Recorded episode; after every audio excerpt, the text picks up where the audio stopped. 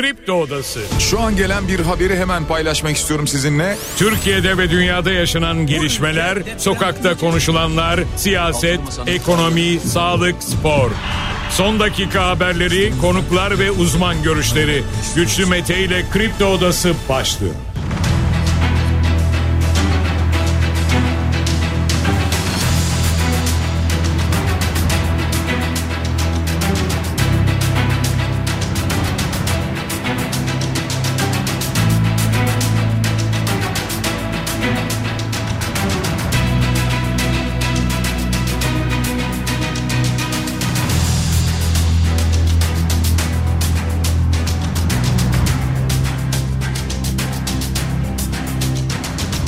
Ocak Perşembe sabahından Kafa Radyo'dan Kripto Odası'ndan tüm Türkiye'ye yurt dışında bizi dinleyen dinleyicilerimize günaydın. Hepinize sağlıklı ve güzel bir gün dileyerek her sabah olduğu gibi programımıza başlıyoruz. Bugün de Kripto Odası'nda saat 10'a dek sizlerle birlikte olacağız.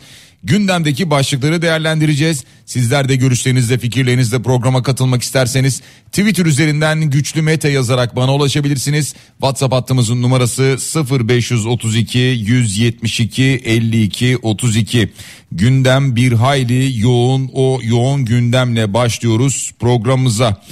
Yargıtay'dan Anayasa Mahkemesi ile ilgili bir açıklama geldi. Biliyorsunuz dünün en çok konuşulan konusuydu. Anayasa Mahkemesi'nin hak ihlali kararının hukuki değeri yok dedi. Biraz sonra detaylarına bakarız ama bu açıklamaya tepkiler gelmeye devam ediyor. Dışişleri Bakanı Hakan Fidan savaşın yayılması ciddi bir risk diye bir açıklama yaptı. Bu arada Amerika Birleşik Devletleri Dışişleri Bakanı Blinken'ın cumartesi günü Türkiye'ye geleceğini de duyurdu. İran'da dün iki ayrı noktada patlama oldu ve bu saldırılarda şu ana kadar gelen bilgilere göre 95 kişi hayatını kaybetti. Farklı haberler var yüzün üzerinde can kaybı olduğu bilgileri de bir yandan geliyor. Enflasyon açıklandı merakla bekleniyordu. Biraz sonra tüm bu verilere bakacağız. Ama SSK ve Bağkur emeklilerine %37.57, memur ve memur emeklilerine %49.25'lik bir zam ortaya çıktı. Bu açıklanan enflasyon verisinden sonra. Tüm bunlarla ilgili başka neler söyleniyor programda yer vereceğiz. Seçmen listeleri bugün askıya çıkıyor. Yani kendinizi, ailenizi bu listelerden kontrol edebilirsiniz. 17 Ocak tarihine kadar da itiraz süresi var. AK Parti adaylarının bir kısmını pazar günü duyuracağını açıkladı. Bir kısmını da 15 Ocak tarihinde duyuracak. Özgür Özel AKP kazanacak aday bulamıyor diyor ki bugün CHP'nin de yeni adaylarını yine açıklaması bekleniyor. İyi Parti seçime kendi adaylarımızla katılacağız mesajını bir kez daha verdi sevgili dinleyiciler. Bu arada İyi Parti'den bir istifa haberi daha geldi. Bunların hepsine yer vereceğiz. Seçil Erzan'ın mesajlaşmaları çıkıyor biliyorsunuz ortaya. Mustara konuşursa biteriz dediği bir mesajlaşma var. Bu arada Mert Çetin'in de bir mesajı var ki hocayı patlattık mı efsane diyor o mesajında.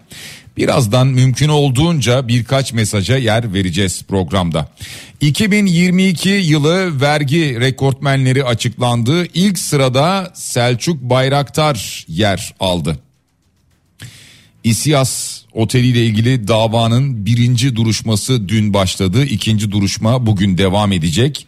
İSİAS Otel'in sahibi 850 bin bina nasıl yıkıldıysa benim otelimde o şekilde yıkıldı diye bir açıklama yaptı. Profesör Doktor Naci Görür Doğu Anadolu ile ilgili uyarısına devam ediyor. Doğu Anadolu fayı 7'nin üzerinde deprem üretmeye hazır diyor. Bir kez daha bu mesajı veriyor. Fatih Altaylı'ya hakaret suçundan 7 ay hapis cezası verildiği çıktı ortaya sevgili dinleyiciler. Dün de konuşmuştuk bir başka konuyla ilgili bunun detaylarına birazdan yer veririz. Fas'ta durdurulan Türkiye varışlı gemide 1.48 ton yani aşağı yukarı 1.5 ton kokain ele geçirildi ki Türkiye varışlı bir gemiydi bu gemi. Benzin litresine ortalama 2 lira 30 kuruş, motorun litresine ortalama 2 lira 17 kuruş zam var sevgili dinleyiciler. ÖTV farkından doğan bir zam. Bilginiz olsun. Bedelli askerlik ücretine de zam geldi bu arada. Bedelli askerlik ücreti de 182.608 lira oldu. Meteorolojiden bazı bölgeler için yağmur ve kar uyarısı var. Bunlara da yer vereceğiz önümüzdeki dakikalar içerisinde. Ve dün Anadolu Efes Valencia'ya mağlup oldu. 5 maç üst üste mağlubiyet almış oldu. Fenerbahçe bu akşam Maccabi Tel Aviv ile karşılaşacak. Bu maç Litvanya'da oynanacak. Saat 20.45'te başlayacak sevgili dinleyiciler.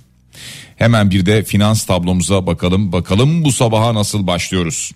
Dolar 29 lira 78 kuruş, euro 32 lira 65 kuruş, gram altın 1956 lira, çeyrek altın 3332 lira olarak görünüyor. Görünüyor da bankada dolar 30 lira 40 kuruş, euro 33 lira 22 kuruş, altının gramı 1993 lira. Yani serbest piyasada 3400-3500 lira civarında çeyrek altın. Borsa İstanbul'da dün de bir miktar aşağı yukarı %3 civarında bir düşüş vardı. BIST endeksi dünü 7412 puanla kapattı. Bitcoin'de de bir düşüş var. %5 civarında bir düşüş var. 43.224 dolar seviyesine indi Bitcoin. Kısaca başlıklarımız böyle sadece bu kadar değil. Bunları detaylandıracağız şimdi. Biraz da diğer gündem başlıklarına yer vereceğiz kripto odası içerisinde. Yargıtay'dan ikinci kez Can Atalay ile ilgili karar geldi. Aslına bakarsanız en baştan beri bunları tahmin edebiliyorduk. Çünkü Can Atalay'ın ilk itirazı ve bu itiraz neticesinde Anayasa Mahkemesi'nden çıkan hak ihlali kararı bu kararın yerel mahkeme tarafından görüşülmeden Yargıtay'a gönderilmesi, Yargıtay'ın da Anayasa Mahkemesi kararına itirazı. Şimdi ilkinde süreç buydu. Dolayısıyla ikincisi için de benzer bir sürecin olabileceğini biliyorduk. Çünkü aynı Anayasa Mahkemesi üyeleri, aynı Yargıtay üyeleri, aynı dosya, aynı dosyada itiraz.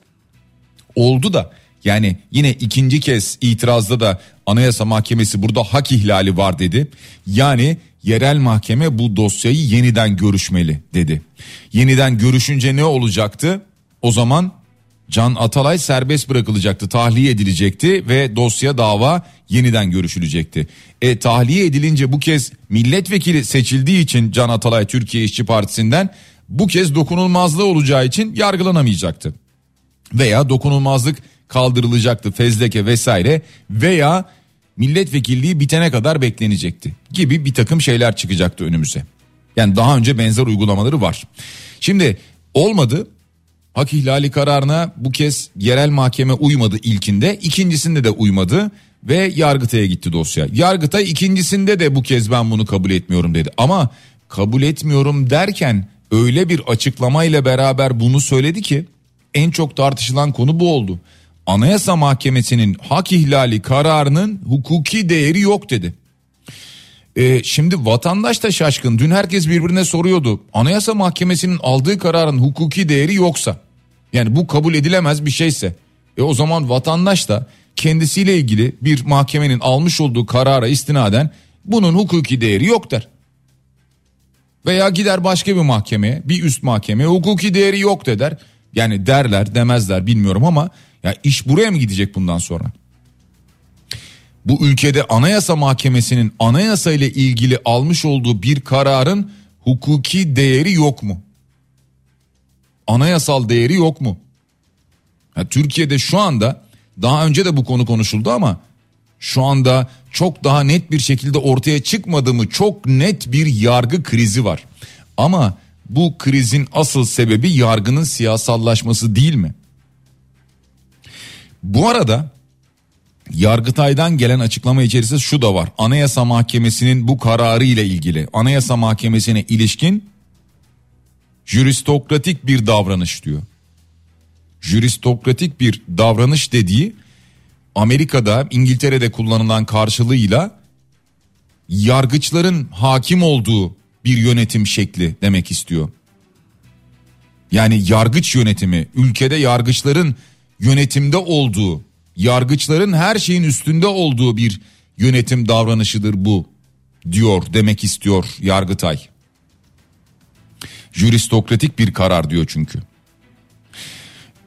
Şimdi herkes birbirine bunu soruyor. Anayasa Mahkemesi bir karar alıyor ve bu karar nasıl oluyor da uygulanmıyor Türkiye'de. Peki Anayasa Mahkemesi'ne şimdi muhtemelen bazı çevrelerden tepki de gelecektir. Daha önce MHP'nin tepkisi vardı mesela. Devlet Bahçeli'nin de tepkisi vardı. Anayasa Mahkemesi'ne kaldırın olsun bitsin. Öyle mi diyeceğiz yani? Ya iş bu noktaya doğru gidiyor çünkü şu anda. Ya Anayasa Mahkemesi'nin aldığı karar bu ülkede tanınmıyorsa, uygulanmıyorsa iş bu noktaya gidiyor. O zaman Anayasa Mahkemesi niye karar alıyor? Anayasa Mahkemesi'ne insanların bireysel başvuruda bulunma hakları var. Bu birçok yargı yolu kapandıktan sonra gidilen bir yol.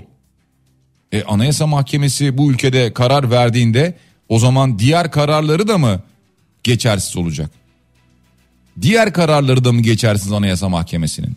Madem ki hukuki bir değeri yok bunun. Bakın bunun asıl sorunu tabanı şudur. Tamamen ülkede yargı siyasallaşmak üzeredir. Yani siyasetten siyasilerin verdiği direktiflerden etkilenmektedir. Çok net bir şekilde ortada değil mi? Ha bu bu davayla ilgili değil. Daha önce de benzer dava dosyalarını görmedik mi? Kamuoyunda çokça tartışılmadı mı? Ve hep şunu söyledik yayınlardan. Bu yargı, bu adalet gün gelecek hepimize lazım olacak. O nedenle yargıyı özgür bırakmak lazım. Adil bir yaşam istiyorsak, adil kararlar istiyorsak yargının özgür kalması gerekiyor.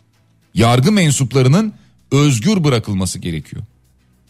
Yani ben bugün bu karara imza atamam. Atarsam yarın öbür gün beni buradan alırlar, yerimi değiştirirler, sürerler vesaire falan benle uğraşırlar, mesleğimi bitirirler diye endişe etmemesi lazım. Yargının kimseden korkmaması lazım. Kendi geleceğini çalışanlardan söylüyorum, çalışanlardan, yargı mensuplarından bahsediyorum. Endişe içinde değiller mi? Bir kararı alırken, verirken endişe etmiyorlar mı? Onlar da sizin bizim gibi insan değiller mi? Üzerlerinde böyle büyük bir baskıyı yaşamıyorlar mı sizce? Ve işte ya bir bu baskı var, bir de daha yakın durayım ki daha üst mevkilere geleyim hesaplaşmaları, hesaplamaları var. Şimdi bakın CHP'den gelen tepkiye Özgür Özel diyor ki bu iş bilmez hükümet ülkemizi hukukun işlemediği anayasanın tanınmadığı bir muz cumhuriyetine çevirdi. Yargıtay'ın kararına karşı anayasayı savunmayı ısrarla sürdüreceğiz diyor. İyi Parti Meral Akşener diyor ki iktidarın ülkemizde sebep olduğu anayasal demokrasi yoksunluğu Yargıtay 3. Ceza Dairesi'nin Anayasa Mahkemesi'nin Can Atalay kararını reddetmesiyle birlikte bir anayasal devlet krizine dönüşmüştü diyor. Bugün tekraren Anayasa Mahkemesi'nin kararının tanınmamasının ilanı ile görüyoruz ki bu krizi çözmekle yetkili olan ve çözeceğini beyan eden Sayın Erdoğan'ın Cumhurbaşkanlığı görevini yerine getirmesi bile bir kriz haline gelmiş diyor. Saadet Partisi diyor ki bu kararın yok sayılması ülkemizin temel direği olan anayasal düzeni ilga etmeye yönelik bir darbedir diyor. Daha önce de biliyorsunuz bir darbe girişimidir denilmişti buna ilişkin. Ali Babacan Türkiye'nin hukuk devleti olma vasfını yitirmesi Yargıtay üyelerinin eliyle gerçekleşmektedir diyor. Ahmet Davutoğlu bir yüksek mahkemenin diğer yüksek mahkemeyi mahkemeye vermesi hukuk tarihine geçecek trajikomik bir nitelik taşımaktadır. Herkesi uyarıyorum toplumu daha fazla germeyin diyor. Bir yandan toplum da geriliyor değil mi? Tüm bu kararlarla beraber. Gerilmeyi bırakın. Yani toplumun burada işte Anayasa Mahkemesi'nden yana, Yargıtay'dan yana vesaire falan durmasını bırakın. Toplumda şu algı oluştu artık. Yani benim de yarın öbür gün bir davam olabilir. O zaman benimle ilgili de karar alacak olan yargı organı acaba sadece benim davama değil de işte benim hayat tarzıma, benim yaşamıma buna ilişkin mi karar verecek acaba? Şimdi toplumda böyle bir algı var. Demek ki adil yargılanmayacağım. Demek ki birilerinin bir yerlerde bir tanıdığı varsa benim yargılanmam adil olmayacak. Yani toplumda adalet duygusu ortadan kalkıyor bu şekilde. Zaten hani var mıydı diyeceksiniz ama toplumda adalet duygusu iyice kalkıyor. Türkiye İşçi Partisi. Tabii Türkiye İşçi Partisi'nden milletvekili seçildi Can Atalay biliyorsunuz. Ve Türkiye İşçi Partisi'nin açıklamasına bakalım. Anayasayı değiştirecek çoğunluğu sandıkla sağlayamayan saray rejiminin anayasayı fiilen ortadan kaldırdığının ilanıdır. Bu bir yargı kararı değildir, darbedir. Darbeye ve darbecilere geçit vermeyeceğiz diye tepki gösterdi Türkiye İşçi Partisi. Şimdi e, Türkiye büyük bir yargı krizini konuşuyor aslında. Seçim yaklaşıyor ki genel seçim değil yerel seçim yaklaşıyor. Evet Türkiye'de yine kutuplaştırma çalışmaları çabaları var seçim öncesinde bunu da çok net bir şekilde anlayabiliyoruz. Ama bunların bize lazım olduğunu aradan zaman geçtikten sonra fark ediyoruz. Fark ettiğimizde de aa bize lazımmış bunlar diyoruz. Yani mesela boğazlarla ilgili yapılan anlaşma, sözleşme zamanında eleştirilirken sonra birdenbire Rusya-Ukrayna savaşı çıkınca aa iyi ki biz bu sözleşmeyi yapmışız ya. İyi ki bu anlaşma var demiştik. Demişlerdi. Veya işte bu FETÖ, kumpas vesaire neyse darbe girişimi o hain alçak girişim yapıldığında ya bir dakika biz kandırıldık dendi. Ya bakın yine şu anda bir tezgah var yani. Bundan pişman olmamak için, bu ülkeyi pişman etmemek için herkesin aklını başına alması gerekiyor.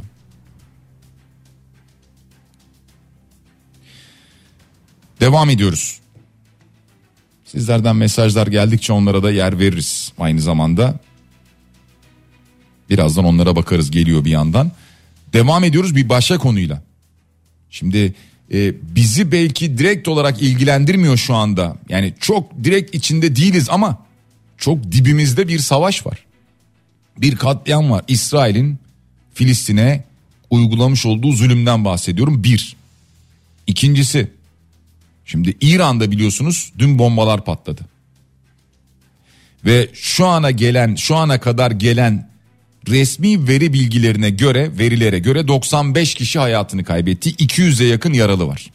Bir ara yüzün üzerinde olduğu da söylendi.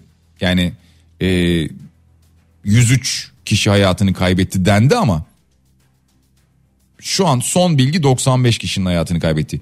95 ya da 100 yani insanlar orada e, maalesef katledildiler. E, Amerika'nın saldırısında öldürülen İranlı komutan vardı Kasım Süleymani hatırlayacaksınızdır belki onun bir anma töreniydi bu tören.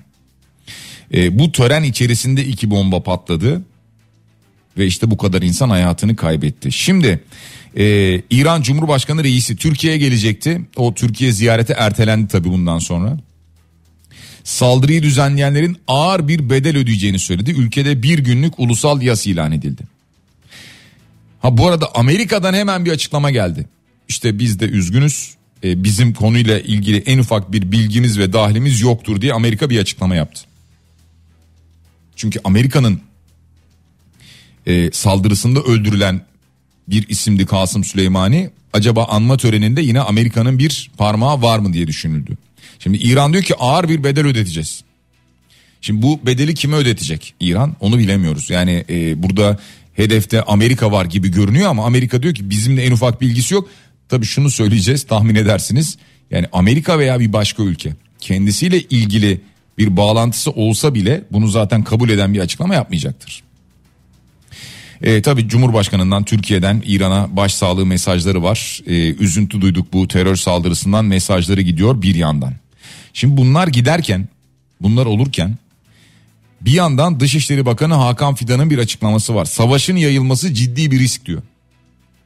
Ya bu bölgede gerçekten de savaşın yayılması ciddi bir risk. E, çünkü Hakan Fidan'ın da söylediği gibi İsrail Lübnan'la savaşa girmemek için kendini zor tutuyor diyor. Evet yani İsrail Lübnan'la savaşa girebilir.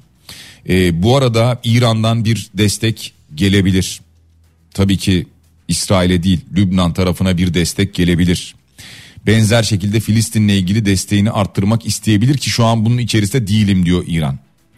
Bu bölge iyice karışabilir. Yani 2024 yılında. Umarız olmaz. Ya dileğimiz bu değil tabii ki. Ama hemen yanı başımızda meydana gelen bu olaylar bizim de dikkatli olmamızı gerektiriyor. Amerika'nın Dışişleri Bakanı e, Blinken Türkiye'ye gelecekmiş. Cumartesi günü Türkiye'ye geleceği söylendi. E, bilmiyorum şimdi yani İran tarafından bunun bir protestosu vesairesi falan olur mu? Çünkü tam bu olayın üzerine Türkiye'ye gelecek. E, bu seyahat tabii ki Türkiye adına önemlidir muhakkak dışişleri adına önemlidir. Ama tam bu patlamaların üstüne tam da İran Amerika'yı burada suçlu görürken 3 aşağı 5 yukarı öyle bir görüntü varken e, acaba bu ziyaret İran açısından nasıl değerlendirilir? 2023 enflasyonu açıklandı. Açıklandı da tahmin ettiğimiz gibi oldu. Daha doğrusu tahmin ettiğimiz gibi de olmadı. Tahminlerin de altında çıktı TÜİK verisi. Ya çünkü 65 civarı 65'in üzerinde bir beklenti vardı biliyorsunuz. Genelde anketler bunu gösteriyordu. Merkez Bankası beklentisi de bu yöndeydi. Ama TÜİK dedi ki yüzde 64.77 yani 64 küsur. 65'i bile geçmedi. 65 bile olmadı. Aylık Aralık ayında yüzde 3'ü geçer dendi. Anketler hep bunu gösteriyordu. Yüzde 3'ü de geçmedi. Yüzde 2.93 göründü Aralık ayında enflasyon. E tabi tüm bunlarla beraber biliyorsunuz bu kez işte memura, memur emeklisine, diğer emeklilere ne kadar zam geleceği hesaplanıyordu ki bu da ortaya çıktı. Şimdi 2023 yılında en yüksek artış 93.2 ile lokanta ve otellerde yaşanmış. Ya sadece bu mudur bilmiyorum. TÜİK verilerine göre söylüyorum ben bunu. Ama bu arada tabii TÜİK yıllık %64.77 derken biliyorsunuz enflasyon araştırma grubu var ENAK. %127.21 demişlerdi. Yani yarı yarıya veya iki katı diyelim ENAK'ın açıkladığı. Aylık enflasyon %4.12 diyordu ENAK çünkü. Ama tabii bağımsız enflasyon araştırma grubunun araştırmasına göre değil TÜİK'in araştırmasına göre bu zamlar yapılıyor. Şimdi Hazine ve Maliye Bakanı Mehmet Şimşek demiş ki biz programımızla uyumlu gidiyoruz. Revize hedeflerimizi tutturuyoruz. Hedeflerimize ulaşmak için ne gerekiyorsa yapmaya devam edeceğiz diyor. Yani bunun devam edeceğini söylüyor. Ee, yani bir sıkılaştırma politikasının devam edeceği mesajını veriyor. Ama seçim öncesinde ne kadar daha devam eder? Veya seçim öncesinde bu şekilde devam eder de seçimden sonra artar mı bu ekonomi üzerindeki baskı? En çok herkesin endişe ettiği konu bu. Bunu net bir şekilde söyleyelim. Yani insanlar kendi aralarında, şirketler kendi içlerinde şunu konuşuyorlar. Mart'ın 31'ine kadar, yerel seçime kadar bu şekilde gider. Ama yerel seçimden sonra daha da büyük bir sıkılaşma politikası başlar. O nedenle yerel seçim sonrasına biz hazırlık yapıyoruz diyor şirketler. Yani Nisan, Mayıs aylarında ne olur acaba? Satışlar düşer mi, azalır mı? İnsanların alım gücü ne olacak? Hele ki Mayıs ayında enflasyonun zirve yapması bekleniyor biliyorsunuz baz etkisiyle. Memur ve emeklerin zam oranı ne oldu? Zaten şöyle söyleyelim. Eğer emekliyseniz, memur emeklisiyseniz, memursanız muhtemelen biliyorsunuz şu anda zam oranınızı. SSK ve Bağkur emekleri yüzde 37,5 civarında bir zam aldılar. Bu zammı hak kazandılar veya öyle söyleyelim. Memur ve memur emeklerinin toplam zam oranı da yüzde 49.25 oldu. Yüzde 49.25. Şimdi bu veriye bakıldığında memurlar bu durumdan memnun mu derseniz memnun değiller. Yani seyyanen bir zam isteniyor. İyileştirme yapılmalı diyor Memur Sen Genel Başkanı Ali Yalçın'ın böyle bir açıklaması var. İyileştirme yapılmalı diyor. Bu arada bu %49.25'lik zam yapıldıktan sonra şu konuşulmaya başlandı. Temmuz 2023 döneminde bu memurlara yapılan 8077 liralık seyyanen zammın devam edip etmeyeceği merak ediliyor. Yani bu seyyanen zam devam edecek mi? Şimdi Ankara'dan gelen bilgilere göre seyyanen zammın kalıcı olacağı bilgisi var. 2024 yılında seyyanen zam ne kadar olur? Esas merak edilen konu bu. Yani bu 8077 liraydı ya. Şimdi yeni hesaplamayla beraber 12055 lira olması gerekiyor deniyor. İşte bu olabilecek mi? Yani bu hem %49.25 hem de artırılan bu tutarlara 12.055 lira ilavesi. Şimdi en çok merak edilen konu aslına bakarsanız bir yandan memurlar tarafından bu. Vatandaş geçinmekte zorlanıyor. Yani şimdi bu zam geldiği zaman e, şöyle bir algı da var bazen.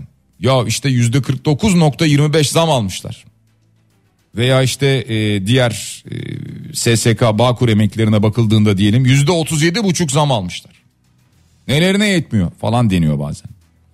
Ya bu zamlar daha zamlı bir şekilde maaş daha ödenmeye başlanmadan biliyorsunuz yeni yıl başıyla beraber birçok ürünün birçok hizmetin satış fiyatına zam geldi zaten. Ortalama yüzde otuzlar yüzde yirmi otuzlar civarında zam geldi zaten. Yani daha dinleyicilerimiz mesaj gönderiyor. Daha diyorlar ki daha alamadığımız maaş var. Ocak ayını zamlı geçiriyoruz böyle yani ürünleri hizmeti alırken zamlı geçiriyoruz ama o zamlı maaşımızı daha alamadık bile. Her Ocak'ta bize zarar yazıyor diyor dinleyicilerimiz. Dünden beri mesajlar geliyor bize. Şimdi dinleyicilerimiz neler yazıyor onlara bir bakalım. Bugün eğer gerçekten muhalefet ve tüm Türkiye buna gerekli tepkiyi vermezse gerçekten biz karanlığın dibinden artık çıkamayız. Gerçekten bizi bu kadar üzmelerine, ülkeyi bu kadar batan ekonomik olarak atmaya hakları yok diyor dinleyicimiz. Ee, hem ekonomiyle ilgili söylemiş hem yargı kararları ile ilgili bir mesaj göndermiş yani. Emekliyim maaşa yüzde otuz yedi buçuk zam geldi. Harçlar, vergiler yüzde elli altı arttı. E nasıl olacak bu iş diyor. Barış Bey göndermiş bunu. Yani öyle ya harçlar vergiler yüzde 56 bana yüzde 37 buçuk zam. Nasıl olacak diyor. Sanıyorlar ki bu adaletsizlik onlara yarıyor. Asıl bunu gören yabancı yatırımcı kaçıyor ve bizler daha da beter duruma düşüyoruz diyor bir başka dinleyicimiz ki çok önemli bir konuya değinmiş. Yani Türkiye'de biz e, ekonomiyi toparlayacağız, düzenleyeceğiz, düzelteceğiz, yurt dışından yatırımcı bulacağız, getireceğiz diyoruz ya. Bu sadece bununla geçerli değil. Yeterli de değil. Bunu hep konuştuk. Bir e, yapısal reform gerekiyor ki bu reform içerisinde adalet reformu da var. Sen Türkiye'de eğer ben adilim bak yargı adil mesajını veremezsen hadi Türkiye'de bizi ikna ettin kandırdın. Ama yabancı bunu yemiyor. Diyor ki ben gideceğim o ülkeye yatırım yapacağım e, yarın öbür gün diyecekler ki bir dakika hop kardeşim ben kanunu değiştirdim şunu yaptım bunu yaptım sen suçlusun bak mahkemeye çıkaracağım seni. E mahkemede zaten devletten hükümetten yana karar alacak. E ben niye o zaman paramı oraya götüreyim diyor. Hukukun görevi nedir diyor dinleyicimiz. Hukuk toplumda barışı sağlar. Hukuk toplumda hukuki güvenliği sağlar. Hukuk toplumda adaleti sağlar. Toplumda oluşum ve gelişime cevap verir. Şimdi düşünelim bakalım hangi maddeyi karşılıyor acaba ülkemizdeki hukuk? Hukuk siyasete alet edildi diyor dinleyicimiz. Şimdi Yargıtay'ın anayasa ile ilgili, anayasa mahkemesi ile ilgili almış olduğu karar sadece siyasetin değil dediğim gibi vatandaşın da sizin bizim de gündemimizde. Neden? Bizi de çok yakından ilgilendiriyor çünkü yargı kararları. Ya buradaki mesele sadece Can Atalay meselesi değil. Kimlerle ilgili nasıl kararlar alınabildiğini gösteren en önemli işte önümüzde duran nesnel bir sonuç. Bu arada biz tekrar konumuza dönecek olursak bu maaş zamları vesaire falan konumuza döndüğümüzde şunu görüyoruz ki daha önce iki dönem görev yapan ve son seçimlerde yeniden seçilen milletvekillerinin maaşı toplamda 230 bin liraya yükselmiş. Yani emekli yani hem emekli hem milletvekili biliyorsunuz öyle bir imkanları vardı. Hem emekliler hem de milletvekili 147 bin lira maaş alıyorlarmış 230 bin liraya yükselmiş. Sadece milletvekili olanların maaşı 73 bin liradan 110 bin liraya yükselmiş. Maaşları 51 bin lira olan emekli milletvekilleri 77 bin lira maaş alacaklarmış emeklilikle beraber. Şimdi e, zaman zaman şu konuşulur ya Türkiye'de milletvekillerine aslında asgari ücret vereceksin ki yani o asgari ücretle geçim sağlayabiliyorlar mı? Asgari ücretli nasıl geçimini sağlayabiliyor? Bu bir görülsün. Ona göre de asgari ücrete dolayısıyla kendi maaşına zam yaparken iyice düşünsün. Ha o zaman ne oluyor? Milletvekilliği cazibesini mi kaçırmış oluyor, ortadan kaldırmış oluyor? Ya öyle ya o zaman e, insanlar neden milletvekili olmak istesinler durumu mu ortaya çıkacak? Seçmen listeleri askıya çıkıyor sevgili dinleyiciler bugün itibariyle 17 Ocağı kadar da itiraz edilebilecek bilginiz olsun hatırlatalım. Ee, siz de kendinizi ailenizi kontrol edebilirsiniz. 17 Ocak çarşamba saat 17'ye kadar da itiraz edebileceksiniz. 4-17 Ocak arası askıda kalacak seçmen listeleri. Devam ediyoruz. AK Parti'de şimdi adaylar ne zaman açıklanacak konusu çok önemli ve merak edilen bir konuydu. Dün Ömer Çelik bu konuda bir açıklama yaptı. Bir bölümünü pazar günü açıklayacak. İstanbul Haliç Kongre Merkezi'nde AK Parti. Ha hangi bölümü onu bilmiyoruz. Yani hangi bölümü derken burada en çok merak edilen konu şu. İstanbul ve Ankara'da AK Parti'nin adayı kim olacak? En merak edilen konu bu. Yani bu bölüm içerisinde İstanbul Ankara olur mu yoksa kalanları diyor seçim beyannamemizle birlikte 15 Ocak tarihinde Ankara'da açıklayacağız diyor. Yani bir seçim beyannamesiyle anladığım kadarıyla daha belki de e, coşkulu ve gösterişli bir ortamda açıklanacak 15 Ocak'ta geri kalanlar. Acaba İstanbul ve Ankara'da o zaman mı açıklanacak? Bunu bilemiyoruz ama netice itibariyle şunu anlıyoruz ki bu pazar ve daha sonra 15'inde AK Parti adaylarını açıklamış olacak. Öğrenmiş olacağız. Özgür Özel AK Parti kazanacak aday bulamıyor diyor. Anket sonuçlarına göre. Bakıyorlar diyor CHP'ye karşı kim kazanır aday bulamıyorlar diyor. Yani aslında bunu e, şöyle söylüyorduk ya AK Parti aslında istese İstanbul'a Ankara'ya hemen aday koyamaz mı? Koyar. Daha önceki yıllarda bunları yapmadı mı zaten? Şu anda hali hazırda görev başında bulunanlar var. Ekrem İmamoğlu, Mansur Yavaş. Şimdi görev başında bulunan zaten icraatlerini yapmaya devam ediyor. Bir yandan da yerel seçime hazırlanıyor. Ama yeni bir aday çıkacaksa karşılarına o adayın bir an evvel ilan edilmesi ve sahada çalışması gerekiyor. İşte AK Parti'de anladığım kadarıyla çeşitli anketlerle rakiplerini hangi adaylarla daha sık, daha zor zorlayabilir ona bakıyor. Dolayısıyla seçimi buna göre yapacak. Dün yine konuşmuştuk program içerisinde bir toplantı gerçekleştiriyorlardı ki o toplantıya Erdoğan başkanlık yaparken AK Parti'nin genel merkez binasına Ali Yerlikaya İçişleri Bakanı gitmişti. Ya acaba onun ismi yeniden mi gündeme gelmeye başladı diye konuşuluyor. Ee, ama şunu da hatırlatalım ki Murat Kurum ismi en başından beri AK Parti için konuşuluyor. Ya da İstanbul Fatih Belediye Başkanı Ergün Turan. Onun adı da çok sıklıkla gündeme geliyor AK Parti'de. E, muhtemelen anladığım kadarıyla e, birçok anket yapılıyor kendi içlerinde e, birçok e, görüş fikir alınıyor aynı zamanda İstanbul'la ilgili özellikle ama muhtemelen Ankara içinde çalışılıyordur AK Parti tarafından. Peki daha çok başlığımız var paylaşacağımız ama e, sizlerden gelen mesajlar da var. Önce kısa bir reklam aramız var. Gerçekten kısa bir ara. Hemen ardından buradayız. 4 Ocak Perşembe sabahında Kripto Odası'na devam ediyoruz. Gündemdeki başlıkları değerlendiriyoruz sevgili dinleyiciler. Şimdi gündemdeki diğer başlıklara bakacak olursak Muharrem İnce bugün Özgür Özel'i ziyaret edecek. Bu ziyaret aslında bir tebrik ziyareti. Yani Özgür Özel seçildikten sonra gerçekleşmesi gereken bir ziyaretti. O ziyaret gerçekleşecek. Ancak bunun içerisinde acaba işbirliği konusu gündeme gelir mi diye bir yandan da merak ediliyor. Dolayısıyla basın mensupları bu konuyu soracaklar merak ediyoruz. Şimdi İyi Parti'den gelen açıklamalar var sevgili dinleyiciler. İyi Parti netice itibariyle diyor ki kendi adaylarımızla bu seçimlere katılacağız. Böyle bir mesaj veriyor. Çünkü dün e, Meral Akşener'le Ahmet Davutoğlu bir araya geldi bir görüşme gerçekleşti. Burada acaba bir ittifak işbirliği vesaire söz konusu olur mu diye merak edildi. Gazze'deki katliamın burada konuşulduğu ifade edildi bunun ardından. E, dolayısıyla böyle bir işbirliği durumu söz konusu değil anladığımız bu.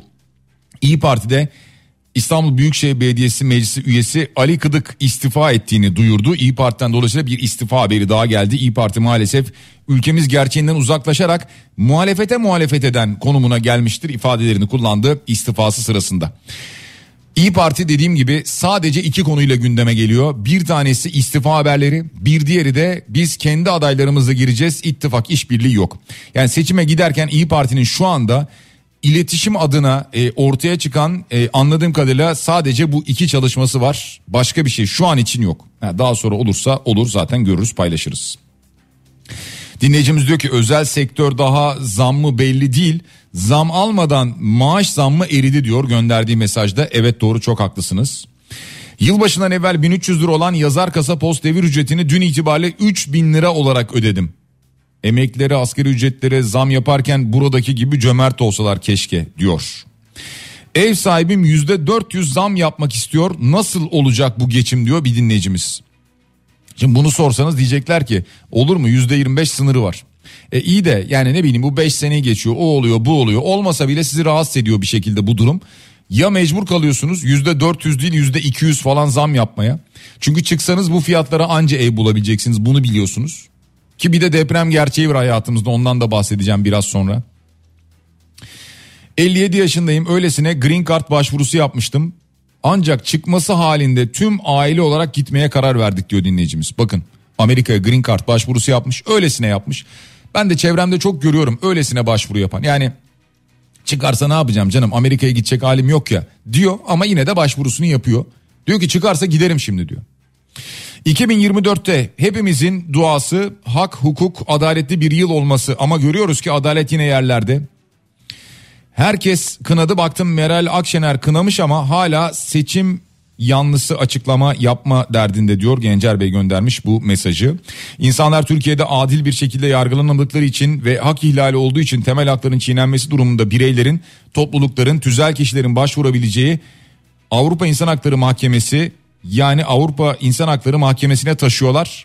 Ne kadar kötü bir imaj. Bunlar yaşanıyor maalesef diyor dinleyicimiz. Yani buradaki iç hukuk yolları da tükenince Avrupa İnsan Hakları Mahkemesi'ne taşınıyor tabii ki bu olay.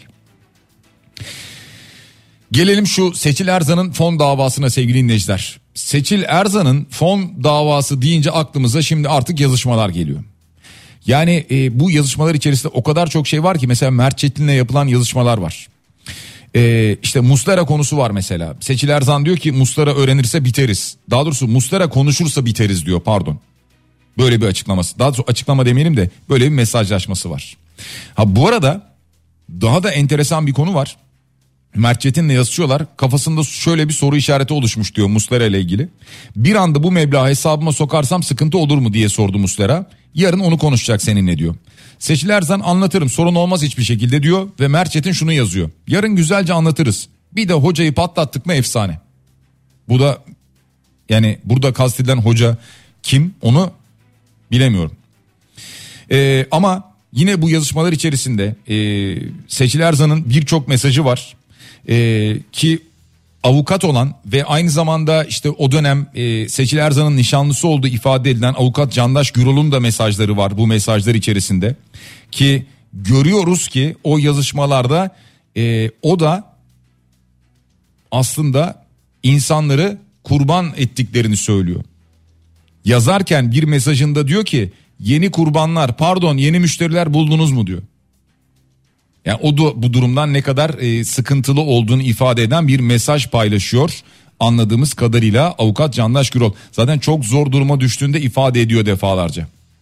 Bu mesajlarda da çıkıyor ortaya. En fazla vergi beyan eden mükellefler belli olmuş ki Baykar Yönetim Kurulu Başkanı Selçuk Bayraktar burada birinci sırada gelmiş sevgili dinleyiciler. 76 vergi rekortmeni isminin açıklanmasını istememiş aynı zamanda. Yani ikinci sıradaki de isminin açıklanmasını istememiş. Ee, üçüncü sıraya baktığımızda burada Koç Holding Şeref Başkanı Rahmi Koç'u görüyoruz. Birinci sırada Selçuk Bayraktar var. Bu arada bir kez daha hatırlatalım. Şimdi depremden bahsedeceğiz dedik şöyle ki. Ee, yaşadığımız Kahramanmaraş depremleri ve İSİAS Otel biliyorsunuz Adıyaman'daki İSİAS Otel'de 72 kişi hayatını kaybetti. 5'i tutuklu 11 sanık yargılanıyor. Dün ilk duruşma başladı. Bugün ikinci duruşma ile beraber bu dava süreci devam edecek. Diğer davalarda emsal olması bekleniyor.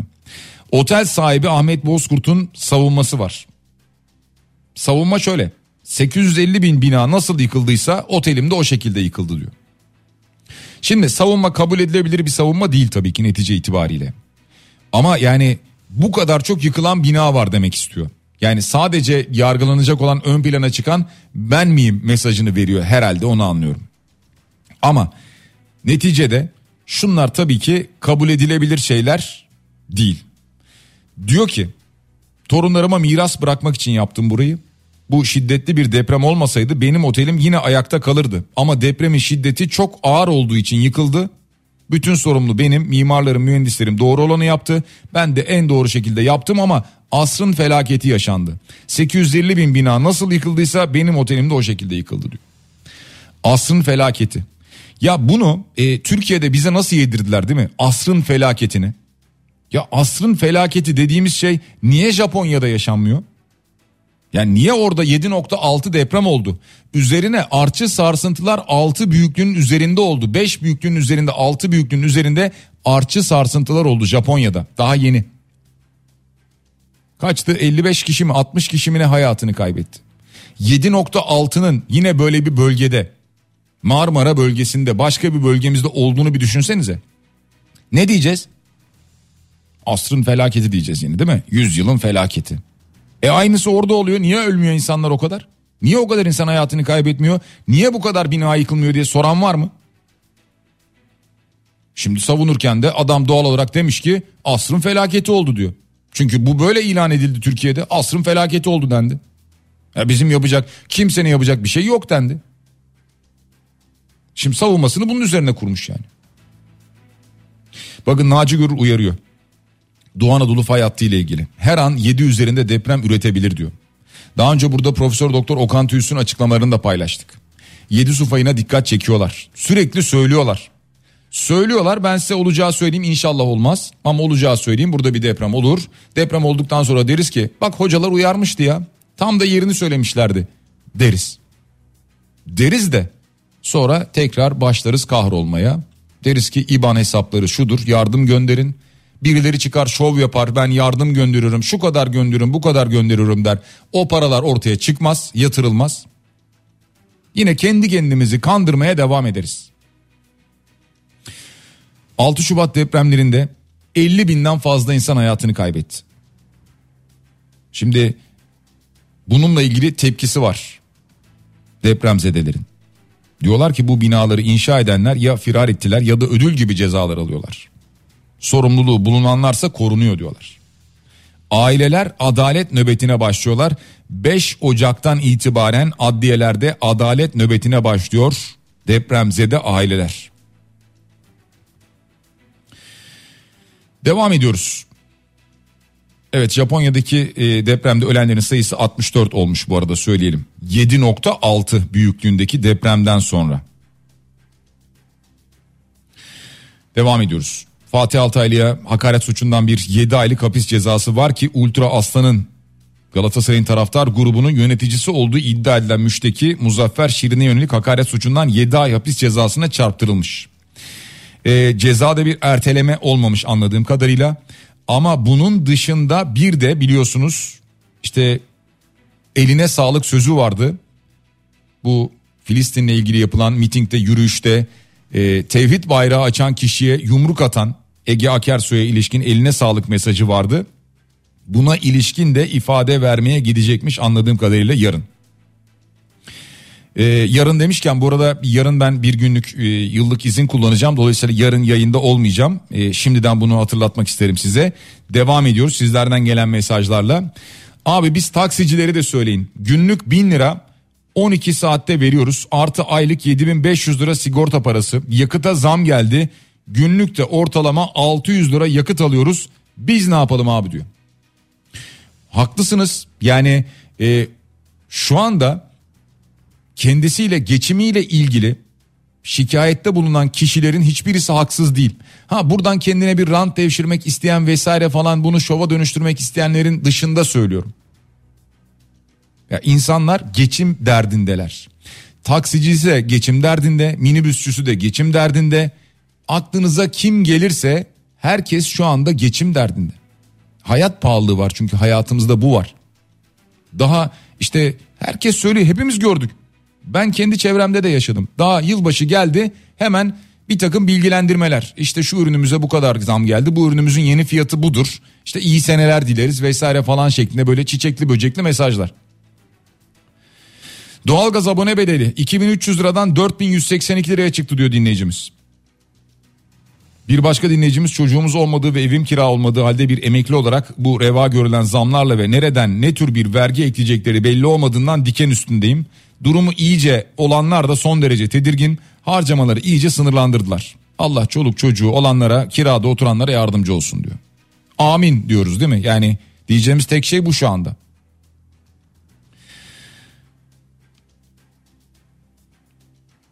Peki. Devam ediyoruz. Dilan ve Engin Polat unuttuk değil mi? Yani unuttuk derken e, cezaevinde de unutuldular gibi görünüyor. E, haberleri de yapılmıyor çok fazla. Dilan ve Engin Polat'ın avukatı demiş ki yeni savcının müvekkillerimi iki gün içinde çıkarması lazım demiş. E, böyle bir açıklama yapmış. Anladığım kadarıyla bir televizyon programında herhalde konuştu. E, ve burada böyle bir açıklama yapmış. Tabii bu nasıl oluyor onu anlamadım. Yani ben yeni savcı geldi diyor. Yeni savcı müvekkillerimi iki günde çıkarması lazım diyor. O zaman işte dün söylediğine göre bunu demek ki hafta sonuna kadar çıkacaklar mı? Ha diyor ki içeride yattıkları sürede diyor bir borçtur diyor bunu da alacağız elbet biz diyor. Yani içeride yattıkları gün kadar gün 26 gün alacağımız da çıkacak bizim diyor. Bunun için dava açacağız diyor.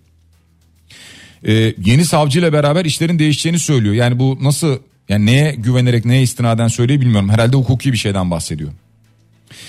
Devam ediyoruz. Fas'ta durdurulan Türkiye varışlı bir gemi 1.48 ton kokain ele geçirilmiş. 1.5 ton kokain ele geçirilmiş. Gemi Türkiye'ye geliyor. Bakın buna benzer şeyleri biz yaşadık son yıllar içerisinde. Türkiye'ye yanaşan gemi, yok Mersin limanına geldi gemi, şu kadar uyuşturucu çıktı. Kolombiya'dan hareket etti Türkiye'ye geliyordu yolda yakalandı. Bunların hepsini yaşadık. Ya bu gemiler Türkiye'de kime geliyor ya? Bu çıkmıyor sonra. Şimdi bu da var mesela. Fas'ta durdurulan Türkiye varışlı gemi. Güney Amerika'dan kalkmış. Muz kutularının içinde bir buçuk ton kokain ortaya çıkmış. Evet. Kime geliyor bu gemiler ya? Bu uyuşturucular kime geliyor? Sonra haber unutuluyor çünkü. Geliyor demişken benzin ve motorine zam geldiğini de hatırlatalım bir kez daha. E, benzin litresine ortalama 2.30 motorun litresine 2 lira 17 kuruş zam geldi. ÖTV artışı dolayısıyla pompaya yansımış oldu. Bedelli askerlik ücreti 122 bin liraydı 182 bin liraya yükseldi bilginiz olsun. Yani zam üstüne zam haberleri vermeye devam ediyoruz ama maalesef böyle. Ee, dün sahibinden.com'a bir erişim sorunu vardı ancak bu erişim sorunu giderildi. Ee, bu da işte dendi ki bu işte web sitesinin isim hakkı ile ilgiliydi. Bu işlemler halledildi çözüldü falan dendi. Yani bir süre girilemedi ama şimdi artık erişim sorunu giderilmiş onu anlıyoruz. Ee, Kastamonu'da imha edilen eski biber gazları varmış. Şimdi diyeceksiniz ki ne alaka imha edilebilir. Evet edilebilir. Ama rüzgarla beraber bu biber gazları yayılmış. Üniversite öğrencisi ve yurt görevlisi 70 kişi hastaneye kaldırılmış. Yani e, bunları hiç hesap etmeden mi yapıyorlar? E, bunu gerçekten bilemiyorum. Yani göz yanması ve nefes darlığı şikayetiyle öğrenci ve yurt çalışanları ambulanslarla hastaneye kaldırılmışlar. Ya bu olay yani tamam eski biber gazıdır, imha edilecektir, bilmem nedir falan ama hani hiç mi gözetilmez bu durum? Yani hava koşulları, şartları biz bunu burada yakıyoruz ama bundan kim nasıl etkilenir falan hiç mi gözetilmemiş? Enteresan bir konu. Ee, yavaş yavaş şimdi programın sonuna yaklaşıyoruz sevgili dinleyiciler. Ee, şunu hatırlatalım. Ee, MHK Süper Lig'in yeni hakemlerini açıklamış. 5 hakem bir alt klasmana düşürülmüş. E, dünden gelen bir başka haber de bu. Aynı zamanda Mete Kalkavan da hakemliği bıraktığını açıklamıştı. Sporla ilgili bu başlığı verelim. Bir de e, Euroleague karşılaşması var bu akşam Fenerbahçe Maccabi Tel Aviv maçı var 20.45'te. E, İstanbul'da oynanmıyor e, Maccabi Tel Aviv maçı Litvanya'da oynanacak. Yani İsrail ile ilgili güvenlik gerekçeleri sebebiyle onu da hatırlatmış olalım. Bugün tarih 4 Ocak. E, 4 Ocak 2013'te biz sanatçılarımızdan Şenay'ı kaybetmiştik. Eskiler daha iyi bilirler Şenay deyince. Şenay Yüzbaşıoğlu. E, ama bir şarkısı vardı ki 70'lerde bir şarkısı vardı ki seslendirdiği Hayat Bayram olsa ki 70'lerde bunu söylemiş. Bütün dünya işte e, bir olsa, hayat bayram olsa. Ya keşke böyle bir dünyamız olsa değil mi? Ama şu anda içinde bulunduğumuz dünya maalesef bunun tam tersi yönde ilerliyor. Biz e, bugün 2013 yılında hayatını kaybeden 4 Ocak 2013'te hayatını kaybeden Şenay'ı da saygıyla rahmetle anarak onun bu şarkısıyla sizlere veda ediyoruz. Cenkere Teknik Pasar'a teşekkür ediyoruz. Biraz sonra Bediye Ceylan Güzelce Güzel Şeyler programında sizlerle birlikte olacak. Yarın sabah yokum bir günlük yıllık izin pazartesi sabahı yeniden buluşmak üzere. Şimdilik hoşçakalın.